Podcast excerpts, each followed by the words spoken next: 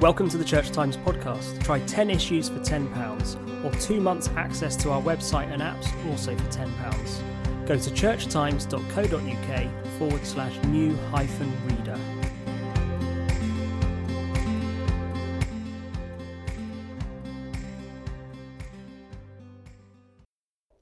This week, Malcolm Guite talks about the faith of Samuel Taylor Coleridge, the anniversary of whose death was marked on Monday, 25th of July. Part of this interview featured on the very first episode of the Church Times podcast in 2017, shortly after the publication of Malcolm's book Mariner, A Voyage with Samuel Taylor Coleridge, published by Hodder and Stoughton. After the interview, Malcolm reads a sonnet that he wrote for Coleridge from St Michael's Highgate in North London, where the poet is buried. Malcolm's most recent book is Lifting the Veil Imagination and the Kingdom of God, published by Canterbury Press and available from the Church Times bookshop.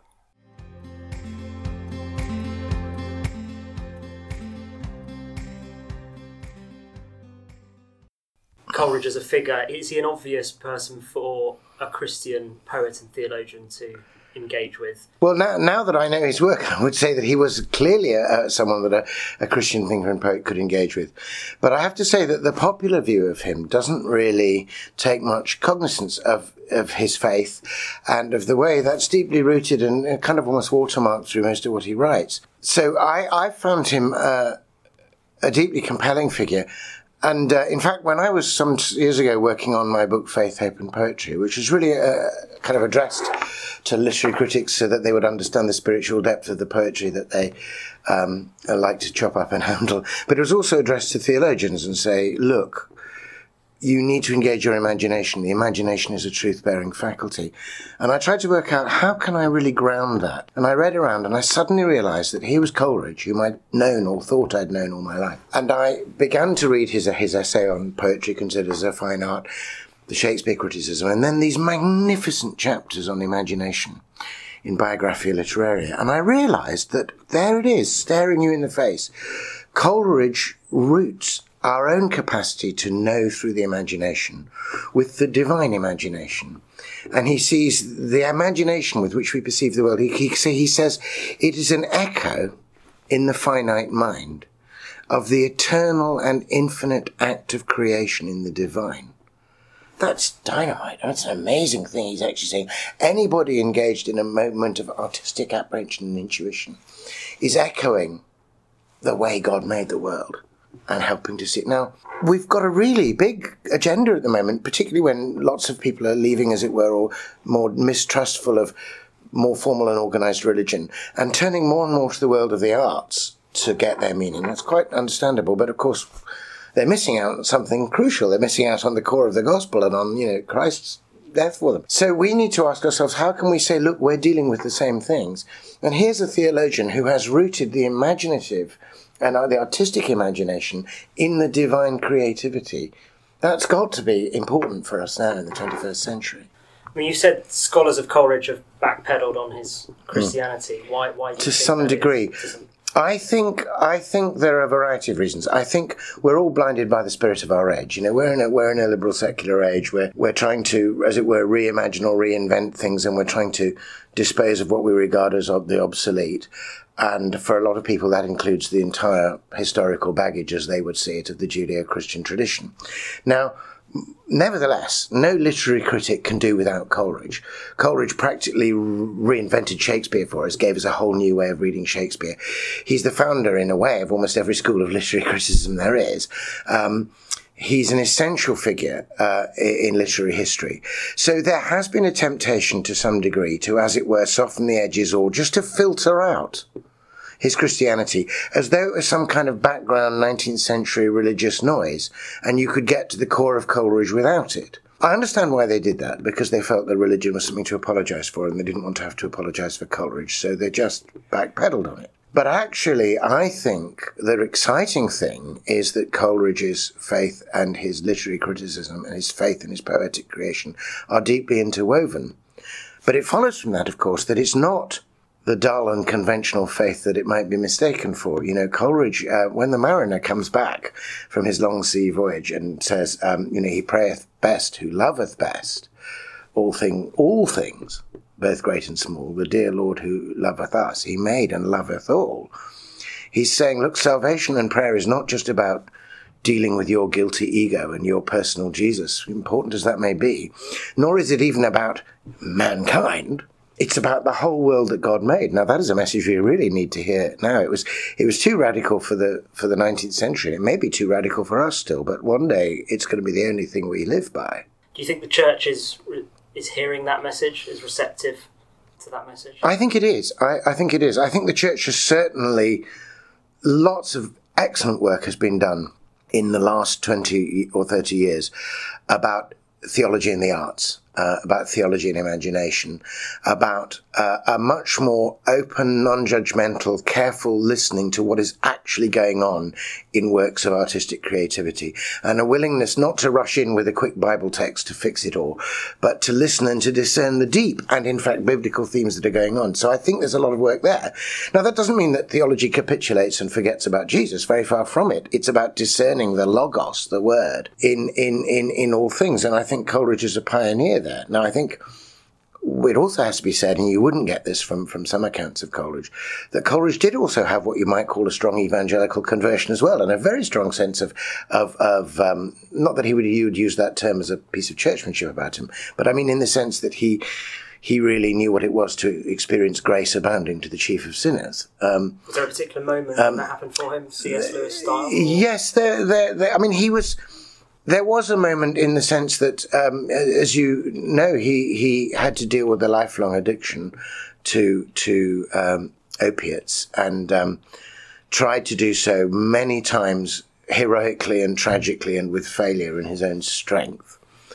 And he did get to a point of complete rock bottom and a, a real prayer of the heart and a sense that Christ needed to come in and work in him and with him in his heart in a way, not just in his head and that sense of radical dependence upon the grace of God, you know, and um, you know His strength being made perfect in weakness. Very difficult lesson for someone of Coleridge's immense powers and talents to learn. You know, it's sometimes men of great gifts have to fall even harder and more stupidly than other people in order finally to be persuaded by God to accept help. And so he certainly went through that quite late in his life, in around 1813, 14, in a, a crisis that well, was literally the end of 1813, beginning of 1814, in a, a crisis happily in a pub, I'm happy to say, of crashed out in a pub called the Greyhound with sort of massive opium addiction and survived rather than dying. And in that survival, he, he experienced what he called death, well, crucifixion, descent into hell, and resurrection. And um, I think, therefore, his immense, already sophisticated theological knowledge was then grounded in a deep, radical personal conversion as well. And did he articulate that faith in a, in conventional ways? Uh, was he a communicant in the?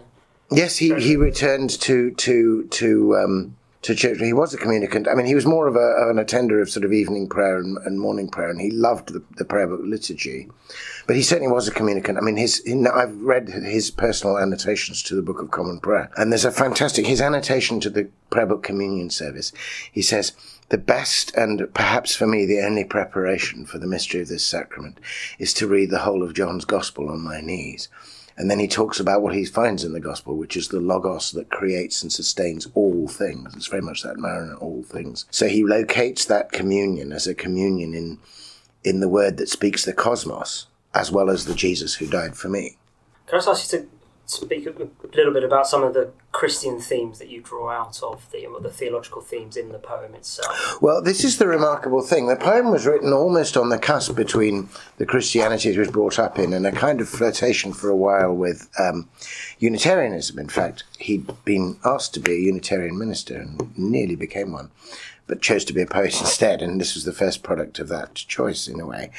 So it's he imagines the poem as being a, a ballad. You know, he sets it as a medieval ballad. So it's got sort of lots of surface Christian reference, you know, uh, um, and it has it has you know never a saint took pity on my soul in agony. So it's got the uh, the apparatus, but the deepest deepest um, expressions for me of um, Christian truth about fall and redemption come in the narrative itself of the, the mariner who commits the act of evil in, in, in a random act in shooting the albatross, who endures the agony of guilt, and who, who is released by his ability to get out of himself and bless even what he thought was loathsome, bless the water snakes that he'd previously referred to as slimy things. But what's interesting is the subtle way in which he weaves deep biblical themes into it. So at the moment of release after the rainfalls, when the mariner is able to get beyond himself and bless. He's previously been, been he, he, he speaks of his heart as being dry as dust. And when he's released and can pray, he talks about a spring of love gushing from his heart, which is very much the image almost of the woman at the well about the fountain welling up within you. And that's followed very rapidly by the sound of a mighty rushing wind and fire flags or fire in, in, in the heavens. So you get almost all the elements of spiritual renewal by the Spirit of, of the, the inner stream and the big Pentecostal signs from, from Acts 2. And it's remarkable how few commentaries even pick that up, you know, and yet it's almost direct quotation from Acts.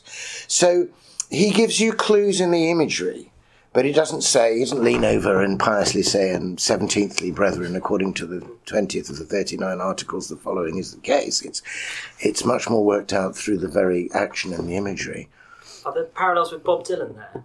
I know you've written yes, uh, imagery uh, in his songs, which uh, yeah, I, I, I back. oh, that's that, oh, very much so. I mean, uh, both Dylan and Coleridge are deeply, deeply soaked in the scriptures. So even when they're writing apparently kind of surreal and weird poetry, it's actually full of, full of scriptures. I remember actually uh, one of my first efforts at writing poetry wasn't that good, but when I was an undergraduate, I actually wrote a poem about uh, Coleridge and Dylan and about the kind of conversation between them in, in my head. I you know, the shaping spirit and the wandering Jew, you know, so, and he, uh, Dylan, um, also, they were both um, in love with somebody called Sarah, so lots of to go on. Um, but I don't think either of them used the Bible as a set of proof texts. I think what they did was, well, William Blake called the Bible the great code of art. That it's a living series of profoundly given symbols. And the art of the poet is to bring those biblical symbols out and then let them do their own work rather than teaching them what to do. I really don't. I don't want to politicise this at all, but does that way of reading the Bible could that inform some of the debates in the church today on various issues where you have a perhaps a proof texting approach to scripture. Other people take a more mm, I think it could poetic or metaphorical. As it happens, there's a little known book of Coleridge's which I think is due for a serious new edition, um, called The Confessions of an Inquiring Spirit, which is such hot stuff that it wasn't published during his lifetime. It was published afterwards, and it takes the form of a series of six letters to a young man about how to read the Bible and it's extremely helpful. And he points out that you can't take a literal dictationist, you know, every word is dictated, every word is equally true, yeah, because clearly the fool hath said in, their, in his heart there is no God doesn't mean that the sentence there is no God mean, is true. It needs context. But he uses a very helpful metaphor. He talks about the Bible as landscape uh, through which you journey that it has its peaks and its troughs, that it has deserts to cross, that it has sudden springs and oases, and that we shouldn't treat the Bible, the biblical narrative, as flat. We should recognize the kind of terrain we're on, which I think is a very helpful metaphor. But he also locates scriptural authority in the appeal to the inner heart and the conscience.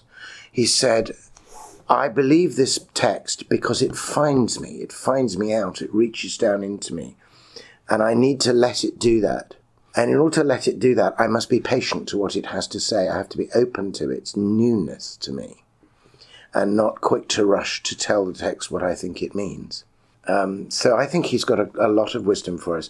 I mean, in terms of the, the, the current issues, I would say that uh, although he doesn't necessarily address some of them in a very specific way, if there's one lesson to be drawn from the rhyme of the ancient mariner, it's that you cannot divorce prayer and love. You know, he prayeth best who loveth best all things, both great and small. The mariner's experience is having looked at something he thought was loathsome and discovered in a new light that actually it was lovely and part of God's God's plan, these water snakes. There may be some lessons for us there as well. Yeah, you've also said Coleridge's Victorian successors looked down in judgment on what they saw as the shipwreck of his life. Mm. Um, I was wondering if you think there are poets or artists today who, who the church today might be ignoring or neglecting because of similar judgments. Oh, that's a very good question. That's very interesting. Um, I think it almost certainly will be the case, uh, and I think there are poets who have who have also felt repelled by the church and were and have held themselves at a distance, but who may well be writing things that are helpful to us. I mean, to take a, somebody who certainly had a, a lived through a kind of hell in his life and could scarcely be said to have made a success of it, but who I think most people would recognize as a spiritual writer, perhaps a Coleridge of our time, Ted Hughes. Now, I mean, Ted Hughes, uh, you could say, is a kind of you know, you could be orthodox and strict and say Ted Hughes is a bit of a neo-pagan and, you know, kind of worships the earth and the, the goddess of eternal being and that kind of things. But Ted Hughes, without a doubt, is waking up a secular materialist world to something spiritual underneath their very feet. Coleridge, of course, was also accused of being a nature worshipper, and um, and yet there are there are moments. I just recently uh, read a uh, reread a, a, poem, late poem of Ted Hughes called, I think it's called That Sunday Morning, or possibly just That Morning. And it's about fishing in, in Alaska. And it's about a moment of complete transfiguration in which suddenly everything is golden, everything is lit from within. And it's not nature worship, it's a moment of the eternal glimmering and lucent in and through the temporal. It's a, it's a vision that Coleridge would have absolutely recognized. And um, in fact, uh, Hughes was a bit obsessed with Coleridge and indeed with this poem, The Ancient Mariner. But he had his particular Hughesian way about it. He was so interested in the white goddess that he was he was actually more interested in the nightmare life and death as a figure than he was in in the Mariner. But Hughes might be an example of somebody. Larkin, curiously enough, who again, you know, appears to be contemptuous in his poem Church Going, but in the end gives one of the most beautiful accounts, you know, a serious house on serious earth it is, in whose blent air all our compulsions meet, are recognized and robed as destinies. You know, the church could do with a bit of that. Uh, so, yes, I think there may well be artists that are out there that have been rejected and whose, whose work we will find we cannot do without. How, how do you find being a, a, priest and a poet, you know, in one sense, a teacher of the faith, a guardian of mm. doctrine, but mm. also someone who explores, is open yeah. to questions, perhaps would play a prophetic yeah. role? Is there a, a tension there? Well, there, there, can be. I mean, I hope at their best they go together. But one thing I've learned very quickly is that you cannot make the muse recite a catechism. You can't sit her down and, you know, say, I need everything you say to be theologically sound before I let you say it. Or she says, well, I'm going to have fun elsewhere then, aren't I? You know, I'm not. She comes to you when she's ready and she gives you the images. But I believe that she's blessed as much as, you know, any other of God's creatures and that uh, if I discern and wait, then something will loosen, will come out of But I also have before me very strongly the example of George Herbert, who draws on the scripture and on the liturgy and almost has very not a great deal to do just to coax out of them the poetry that's already there and give it an even more lucid and memorable form. And I don't take the sort of either ultra romantic or ultra modern view of the poet as the kind of strange, peculiar person in a corner who utters obscurely to themselves their own fractured vision. I mean, I think we've had enough of that. I think the poet is if you like, a little bit the shaman of the tribe, a little bit the servant of the community. And it's part of the poet's job to articulate on everybody's behalf as well and as lucidly and as openly as possible the half formed thoughts of the community. And that's why in Sounding the Seasons, I'm really trying to write poetry that can reflect on the scripture or be in the liturgy and that anybody in any church can read and which is an invitation a lucid invitation to expression and participation on the part of a community. So if there's anything odd and weird in my mind that I'm when I'm writing a poem like that, which might be deeply significant to me, but only to me, I say, well, this is not the place for it. You know, I can write another personal poem, but this is a poem which is at the it's at the disposal of and intended to serve a wider community. Is there something particular then about being a religious poet or a poet located in a religious community who has obligations? Well, I think I think there is. I think it has both both blessings and and pitfalls. I mean, the obvious blessing is that you've got this beautiful, rich material, and you've got already a poetic liturgy into which onto which to float your poems.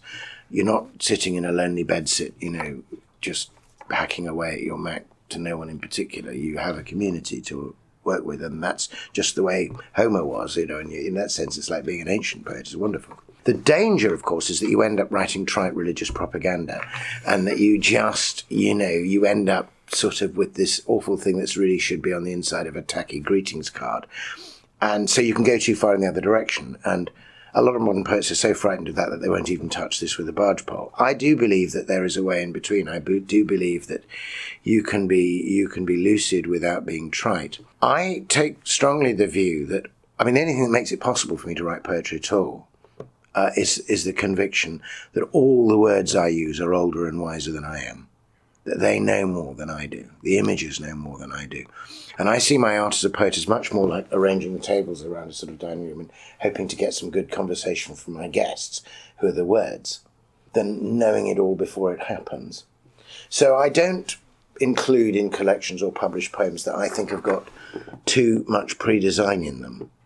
Uh, if there isn't some element of gift or surprise to me in the act of writing the poem, then I generally regard it as not being a keeper. I'd just like to ask about um, Lent coming up. Mm you obviously have your. Um, I got the the word in the wilderness. Word yeah. Wilderness. Um, for those thinking of how they can observe Lent or, mm. or develop themselves. Well, the the uh, yeah, Coleridge has a wonderful phrase about what poetry does. He talks about how poetry awakens the mind atten- the mind's attention, and it removes the film of familiarity from the everyday and makes us see the depth. And that's not true. It's true not only of everyday objects, but it's also true of, if you like, church routines as well, and Lent and going through it. That anthology, I have to say, it's not just my poetry. I mean, so uh, it's got a wide range of classic poetry from all over the place and some recent contemporary poets. And I tried to do literally a journey, like the Forty Days Through the Wilderness. It is a it is a journeying book, and there's a poem for each day. And my my hope is that it it probably take between five and ten minutes on a given day. And what I what I think people have found helpful about is simply that I, as well as giving you the poem, I write a little essay, a little thing that opens it out and suggests some ways into the poem. And just I think because a lot of not everybody's familiar with reading poetry and their mind isn't quite tuned in, people have found that very helpful. But I don't regard that, of course, as definitive. I regard that as sort of, you know, just opening the front door and ushering people into the first room, and say, I'm then saying, now by all means explore the whole house. I was just thinking also about your, your role as a, a priest and you're a chaplain pastorally, what you'd say to those who are considering their vocation. Can poetry help them discern where, I mean, particularly on younger Christians, a lot of anxiety about like where God wants me to mm, be, am I in the mm, will of God? Does yeah. poetry offer some perspective on that? or I think one thing I'd say, as soon as you ask to be in the will of God, you are the, in the will of God. I mean, every time you say, Thy will be done, you're centering yourself again in that, and you're saying, Let it be done in me. I do think poetry is helpful in that, in that I think all poetry involves a form of listening. I think you have to read a poem out loud to get it, and the sound of it, and the tuning in. And one of the things about poems is you listen and then you listen again, you read it again, and a little bit more comes out for you. And I think there is a link between that kind of listening and the inner kind of listening, which is about discerning vocation, whatever that is a vocation to, whether it's a vocation to priesthood. I mean, personally, for me, I think I had been uh, feeling a vocation and denying it to priesthood, partly because I had such a sort of naff and limited idea of what a priest was, and it was very much that sort of, you know, kind of Derek Nimmo curate and have some tea vicar, and you know, I was kind of had longish hair and rode a motorcycle and played in a band. And I thought it's obviously not me. Um, and in a funny way, poetry helped me there in that I became very, very enthusiastic about John Donne and Lancelot Andrewes. Of course, they were both Anglican priests, and yet they, uh, John Donne and George Herbert rather, Donne in particular was not your average have some tea vicar kind of vicar. And I think seeing John Donne actually, in terms of a role model, helped me a little bit to think that maybe maybe this was something I could be called to.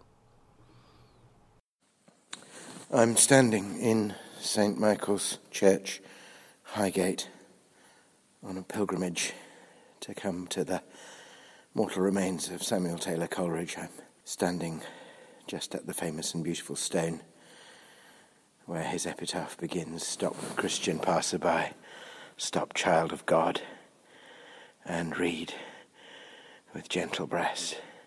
Beneath this sod a poet lies, and which goes on to ask us to lift a prayer in thought for STC, which I do. And I also read this poem I wrote for him, this sonnet, which begins with the same words as his epitaph. Stop, Christian passerby. Stop, child of God. You made your epitaph imperative and stopped this wedding guest. But I am glad to stop with you and start again, to live from that pure source, the all renewing stream, whose living power is imagination, and know myself a child of the I am, open and loving to his whole creation.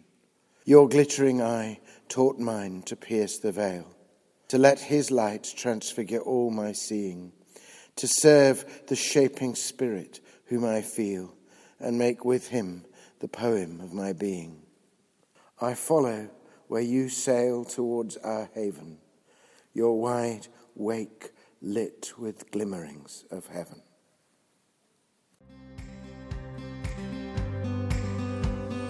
Thank you for listening to this week's episode of the Church Times podcast. You can find more news, analysis, comment, and book reviews on our website, churchtimes.co.uk. If you are not yet a subscriber to the Church Times, you can try your first 10 issues for just £10. You'll get the paper delivered to your door every Friday, plus full access to our website and digital archive. Go to churchtimes.co.uk forward slash subscribe to find out more.